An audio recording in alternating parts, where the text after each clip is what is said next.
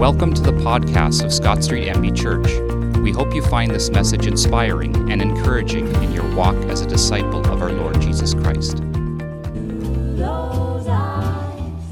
You know, we've been talking about the path for the last six weeks, and I don't even know if you know this, this path that we take. And so I thought I would, Sarah and I would take you on our journey to the lighthouse. So that is the journey that we take.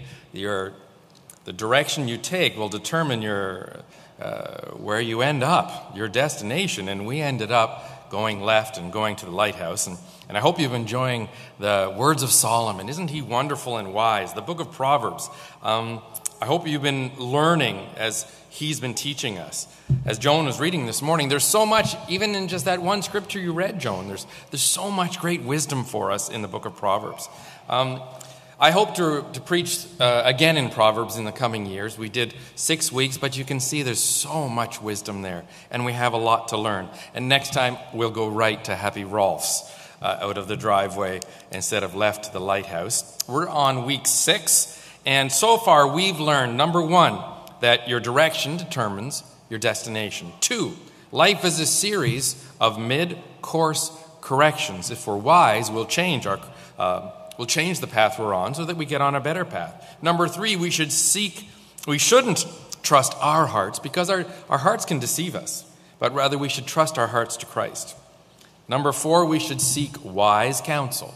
We should seek wise people to to assist us, and many people to assist us to make decisions and to be on the right path. Number five, last week we talked about attention determines direction. Do you remember we talked about cell phones and different things that, that, that grab our attention?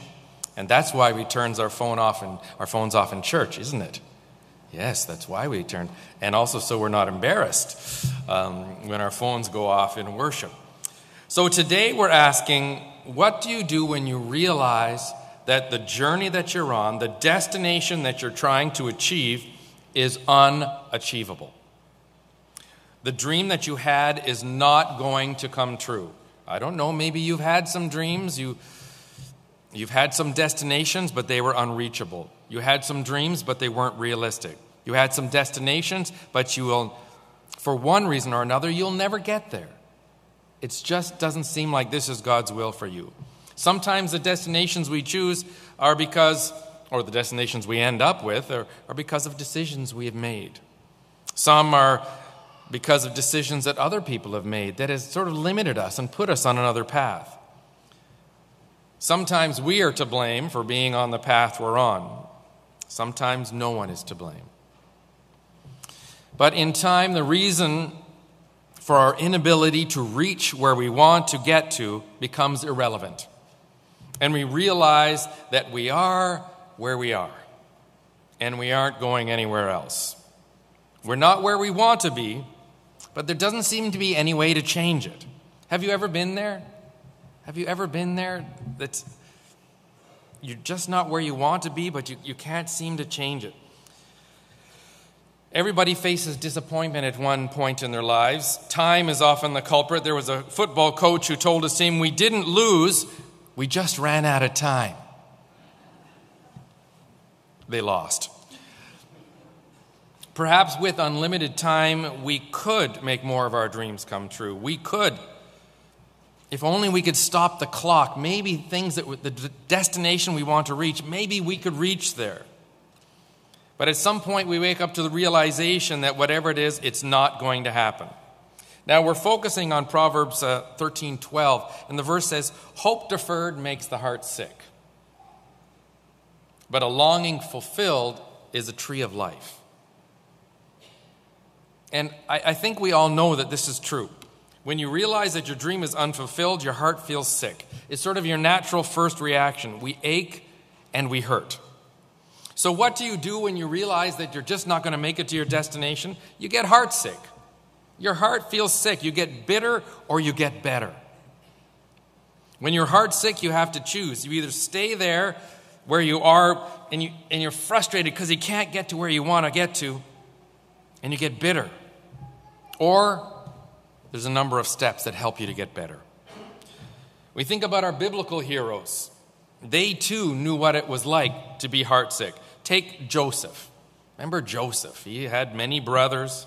He had a beautiful coat that he wore, 17 years old. And in a dream, he saw himself uh, ruling over his father, ruling over the nation and his brothers. He told his brothers this dream, and they threw him in a well. And you, you remember, he found himself in slavery, sold into slavery. How do you think you would feel if you were sold into slavery? I have a feeling you would feel heartsick. Your heart would be broken. I had a dream of what I was going to do, and I ended up a slave. How about Daniel? Daniel, around the same age, a young teenager, found himself chained to another Israelite, being dragged hundreds of miles away into a foreign country. His heart must have been sick. Where am I? Why am I here? Just broken. Um, some of you know I, am a professor at, at, Tyndale University still, and I teach thanatology, which is death and dying. And it's all the systems and nuances around death, dying, and grief. And there's a story in the Bible, a heartbroken King David. King David, uh, he was waiting back in, in his castle. Uh, back home to hear about there was a war going on, and his son Absalom was leading this challenge, was, was leading this war. And news comes back that his son was killed. I don't know if you remember, Absalom had long hair and he got stuck up in the tree, and they caught him in the tree and they, they cut him down. And someone comes and tells David about the death of his son. Here's what David says. Now you can just hear his broken heart. He says, Oh, my son Absalom, my son, my son Absalom, if only I had died instead of you. Oh, Absalom, my son, my son. 2 Samuel 18:33. You can just hear his broken heart. His dream for his son and his son's leadership and his son's life was shattered. He was heartbroken. Now, there's another New Testament example of someone who, who was heartbroken and struggled, couldn't reach their destination. It's the Apostle Paul. Now, you may remember that there's a reference to Paul having a thorn in the flesh, and we, we don't know exactly what it is. He never mentioned it, really interestingly. Some believe that, that Paul's thorn in the flesh was poor eyesight. Imagine being uh, Paul writing a lot of our scripture, your whole life revolving around communication, writing, and preaching and not being able to read well. They wouldn't have had laser surgery or the kind of eyeglasses we have now. So, poor eyes was, was a real challenge back then. Some people believe that uh, the Apostle Paul's challenge was that he had poor knees. Who here has bad knees? Does anybody have bad knees? Am I the only one with bad knees? My creaky knees when I'm getting up in the morning? Well, they say perhaps Paul had bad knees as well. And imagine living when Paul lived. There are no trains or planes or buses, not even bicycles. Imagine having being called to spread the word of God. Remember, he was on boats and he traveled to Rome and Jerusalem. Imagine not being able to walk well. Would be a challenge. Lastly, most of the theologi- uh, theologians believe that um, Paul actually had epilepsy and that he imagined being a speaker and getting up in front of people and always worrying am i going to have a seizure? Will i be thrown? Will i fall to the ground in front of these people? What will they think? What will they say? He had this thorn in the flesh and he despaired over it and he prayed god take this thorn in the flesh away. But god didn't. And then there's jesus. The bible says the night before he was crucified he went to the garden and he prayed he prayed because he knew what kind of death he was faced with. And he prayed, Father, if there is any way that we, we can do this without me having to die on the cross, please take this fate from me. So he was anguished. You remember, the scripture says he, he um, sweated drops of blood. He was so distraught. He was heartsick. What do you do when your dreams don't come true? Well, a lot of people get angry at God, angry at life. They start to despair. When you can't make something happen, happen and, and you know you're not going to reach your destination, and nothing you can do can get you there, sometimes you just feel like you're falling in a pit and you get bitter. Do you know people who live in bitterness? Because their dreams have been snatched. My prayer for all of us is that we would live until we die. If there's anything that is stopping you in your life that's creating a bitterness that stops you from being the man and the woman God wants you to be, then you have to manage your bitterness and turn it into, into a betterness, to turn it into something, and we'll talk about that in a minute, how to turn your bitterness into something good. The second option is to do what Paul does. He writes to his friends in Corinth, he writes, To keep me from being conceited, because of these surpassing great revelations. So God has taught Paul so much. Because of these, to keep me from being conceited, I was given a thorn in the flesh. He calls it a messenger of Satan to torment me. This is a 2 Corinthians 12. He was given this thorn in the flesh and he's tormented. Three times I pleaded with the Lord to take it away. How many times have you pleaded with the Lord to take away your trouble? Paul prayed three times, Lord, take away this trouble. Paul had some amazing highs, but he had some very low lows. And he has this thorn in the flesh, this physical ailment that he's going to have for the rest of his life. It's probably painful. It keeps him from fulfilling his dreams. So, what do you do when you can't reach your dreams? Number one, well, this is actually number two already. You can pray fervently. Pray. Paul prayed three times. So, Paul prayed, and, and then in 2 Corinthians 12 9, but he said to me, God said to Paul, My grace is sufficient for you, for my power is made perfect in. My power is made perfect in your weakness. How many of us are weak?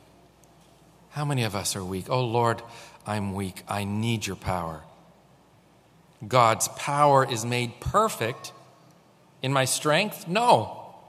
God's power is made perfect in my weakness, in my challenges, in my struggles, and I believe in my broken dreams.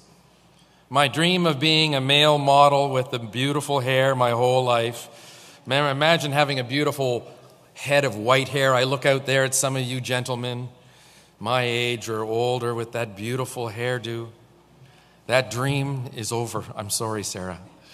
That dream, the dream of your beautiful husband with the long hair, it's over. God's power is made perfect in our weakness. After you have prayed, number three, you listen for God's voice. In the midst of the prayer, it's possible to hear God's voice. And the prayer is, Lord, help me understand. I remember when I was 49 years old, I had my first heart attack. And my prayer was, Lord, help me to understand. Help me to understand. I can remember laying on the couch in Nairobi, Kenya, and I was so skinny. I was dying. I had uh, typhoid and malaria and hepatitis. I was, this, I was down around 100 pounds, and I was ugly and skinny and yellow because my liver wasn't working well. I was laying on the couch and I was praying, Lord, why did you bring me to Africa? To kill me here? Like, why, Lord? And that was, that was a challenge. And I was listening for God's voice. And He says, My power is made perfect in your weakness. And I didn't die. And my heart's still pumping listening to God's voice. Romans 8:28 We know all things work for good for those who love the Lord. We know that in all things God works for good for those who love him. So what's going on? Maybe you've lost your dream. But what is God doing? So we better stop and listen. Paul found a way to understand about his thorn in the flesh.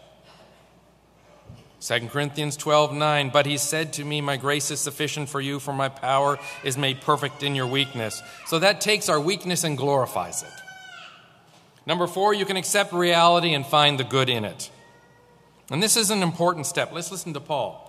Therefore, I will boast all the more gladly about my weakness, so that Christ's power may rest on me. This is why, for Christ's sake, I delight in weakness I delight in insults and in hardships, in persecutions and in difficulties. For when I am weak, then I am strong. Isn't that powerful? That takes, that takes a weakness, that takes a, a difficulty, that takes a broken dream, and it, it gives it life. It gives God power in us and through us. It turns bitterness into betterness. For when I am weak, then I am strong. How many of you need God's strength today? Yeah, I, I need God's strength. I need His strength. And it's not going to come because of my strength, it's going to come because I give Him my weaknesses, my brokenness, and my dreams. You can use your hardships for God's glory. Whatever Paul had, he decided he would glorify God with it. When Jesus was in his darkest moments wrestling with the agony of the cross, he chose this prayer. He says, My Father, if it is possible, may this cup be taken from me, yet not as I will, but your will be done.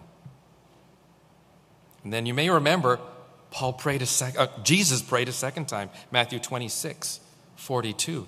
He prays a second time, and it's a slightly different prayer. Listen to this one. Jesus prays, My Father, if it is not possible for this cup to be taken away unless I drink it, may your will be done. He's accepting God's will. He's found the good in it. He's determined to live and to die according to God's will. And this had an implication for me and for my salvation. So the reality is, dear brothers and sisters, that earth is earth and it's not heaven. And then, like Matthew 16 33 says, in this world you will have trouble. Do you know anyone who doesn't have trouble? Do you know anyone who doesn't have any trouble? I don't, I don't know anybody who doesn't have any trouble. It's what you do with the trouble that sets people apart. It's how you live with your struggle and your broken dream that sets you apart. I don't know a single person who hasn't suffered. I wonder what such a person would be like. I don't think I'd like them. no, there is no such thing. There is no such thing as a person who doesn't struggle. Most often, it seems God leaves us with our thorn in the flesh, an obstacle or two that help us to trust Him. I believe that every dream that is unfulfilled is the hand of God moving us and using us. He knows our dreams, He cares about our dreams, and He cares about us. So when Sarah and I moved to St. Catharines, I needed a new cardiologist. Uh, I, I am a heart attack victim. I'm victimized by my heart. I have a little stent in my heart. So someone recommended that I go to Dr. Chu. I don't know if you know Dr. Chu. I've been to him a number of times, and he's been uh, a missionary and a pastor. He's an incredible cardiologist. When I go to him, sometimes we talk about my heart. Every time we talk about Jesus. He's a wonderful doctor. Oh, and I always tell him about you. I always tell him about, he goes, So, how is, how is Scott Street Church going? And I tell him all about each of you and what God is doing and the, excitement that we have and, and my love for you. And he tells me about his church. He drives to Toronto to go to church every week. So I said, Why don't we start a Chinese church right here at Scott Street Church? What do you think? I think we could make room. So, he, the last time I was with him, he's done all of the tests. He did an electrocardiogram. He did some magnetic resonance imaging, MRI. He did a transesophageal electrocardiogram. I don't even know what that is. All I know is they stuck things all over me, you know, and, and tested me. And you know what he said? He turned to me and he says, Rob, I can find no evidence of a heart attack. You had a heart attack. I can see the stent that's in your left anterior descending artery. You've had a heart attack. But other, other than that, there's no evidence in your heart that you are that your heart is stressed, that you had any permanent damage from that heart attack. I'm sorry, church, you're stuck with me. You're stuck with me. I'm not going to die of a heart attack according to my good doctor. He says, I don't want to see you for a year. Come back in a year. So I danced out of his office and I thanked God and I had a bag of chips. I was shocked. I'm healthy. My dream of having a healthy life and a strong heart, it was, it was like it was given back to me. I thought I was broken, but the doctor said, Well, there's no evidence other than this stent. Obviously, you had a broken heart. But uh, isn't that a wonderful gift? Yeah.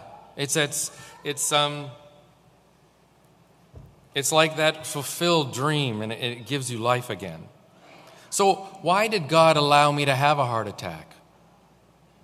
Why does God allow me to have bad knees? Sometimes, like after my last time with Dr. Chu, I realized that, that God allowed me to have this heart attack to, to teach me and use me and, and, and, and allow me to work out of my weakness, even what I had a perceived weakness. Now I have a strength. I'm not going to I'm not going to fear. I'm going to take my medicine, but I'm not going to fear a heart attack. I'm going to live well. I'm going to bike out to the, the lighthouse with my Sarah, and I'm going to give God the glory. Amen. So, what do you do when your hope gets delayed? You can get heartsick, but then I'd encourage you pray fervently. Then I'd ask that you would just listen to God's voice. Listen to him. What is he saying? And then, whatever God answers, find the good in it. Find the good in it. What, God, what can God do with this broken vessel? Number five, you can use your hardship to God's glory. Number six, you can believe that somewhere along your path, God is going to do something outrageously good for you. Using your life to do amazing things for God.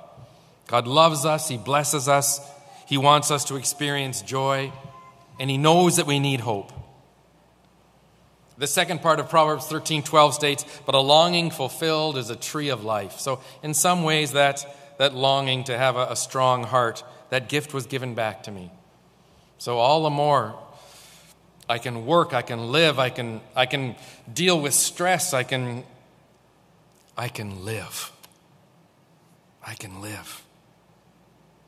Now, the Israelites, you may remember, they wandered in the desert for 40 years. They were heartsick. God, what are you doing? 40 years. They'd have disobeyed God, and God had, had said, You're not going to get into the promised land. Not you, perhaps your children. Their dream was dead. Then one day, God said to Joshua, Let's resurrect that dream. Line up the people tomorrow, and we'll cross the Jordan. Let me read Joshua chapter 4 1. When the whole nation had finished crossing the Jordan, the Lord said to Joshua, Choose 12 men from among the nations, one from each tribe, and tell them to each to take up 12 stones from the middle of the Jordan, from the middle of the river, from right where the priest stood, and to carry them over with you and put them down in a place where you're staying tonight. So everybody grab huge, 12 huge stones and take them to where you're staying tonight. So Joshua called together 12 strong men and appointed the Israelites, one from each tribe, said to them, Go over before the ark of the Lord, your God, in the middle of the Jordan River. Each of you is to take up a stone on his shoulder, according to the number of the tribes of Israelites, 12 stones. And these will serve as a sign among you. In the future, when your children ask you, What do these stones mean? Tell them that the flow of the Jordan, the Jordan River, was cut off before the ark of the covenant of the Lord. And when we crossed into the Jordan, the water was cut off, and these stones are a reminder of God's love and provision. So, they built a tower of stones. You know what you call a tower of stones? A tower of stones. Well, that's one thing to call it. You call it an Ebenezer. An Ebenezer. A tower of stones. Is a tower of stones just a tower of stones? No. It's a story. It's a story of God's goodness. Putting something in front of your eyes to remind your heart about the journey you're on. I put something in front of you this morning. It's not a tower of stones. What do you see on the communion table? What do you see on the communion table? It's, it reminds me, it reminds me of Paraguay. I believe it's from Paraguay. It's a beautiful cactus from Paraguay. It reminds me of the journey that many of you were on. And here's, here's a little secret don't tell anyone. We have a tree from the acorn from the oak tree in Chortitza. And we're going to plant that tree on our anniversary this year. Don't tell anyone. We have a, a seven foot tree that's the granddaughter of the tree from Chortitza. And if you don't know about it, we'll, we'll be talking about it. And this beautiful Uncle Doft, David, grows these. And last night, I took a video of the flowers opening. Beautiful. It, when you, before you leave today, come and smell. You won't believe how beautiful that the, the flowers smell on that cactus. You know, it's not a cactus, it's an Ebenezer. To me, in my mind, it reminds me of God's love for you and your families from, from the Ukraine, from Russia, from, from Germany, from Holland, from, from all of the places you came and brought you here. This is an Ebenezer. You know how long these flowers last? One day. One day. Thank you, David, for, for this Ebenezer. So, we are finishing our journey on the path. I'd like you to do two things. Number one, work through your steps of disappointment. You've got six steps there that, um, and I'll be happy to email you the sermon. Work through steps of disappointment. If there is bitterness in your life, it's time to work through it. It's time to go from weakness to strength. It's time to give your weakness to God that He can use it for a strength. Can you do that? Please, dear friends, let's not live a life of bitterness, but let's live a life of love. And number two, is it time for you to build an Ebenezer, to put something in front of your eyes to remind your life, your heart about God's goodness? So go home and, and put something somewhere in your home that when people ask, What is that? you'll say, I remember someone or something or God's goodness because of this. Today I remember Paraguay, a place I've never been, but I'm going to go, God willing. I remember His goodness to you and your journey through this cactus. Isn't God good? Let's pray together. Heavenly Father, we thank you for the path of life and faith. We thank you, Father, for the direction that you have us on now. And Father, help us not move in the direction of bitterness, but to move in the direction of love and forgiveness and to be better for you. Father, when our dreams are unfulfilled, take our dreams and do something with them, we pray. Father, help us to listen to your voice, to find you in our struggles. When we are weak, Father, help us to see your strength.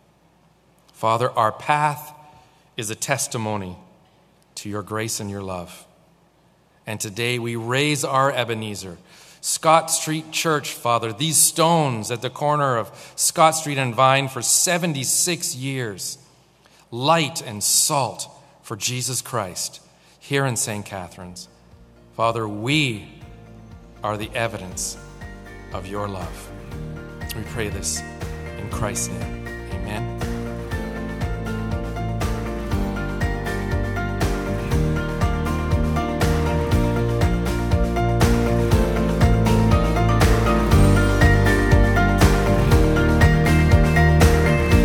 Thank you for listening. For any questions about the message contact any of our pastors, please visit scottstreetchurch.ca.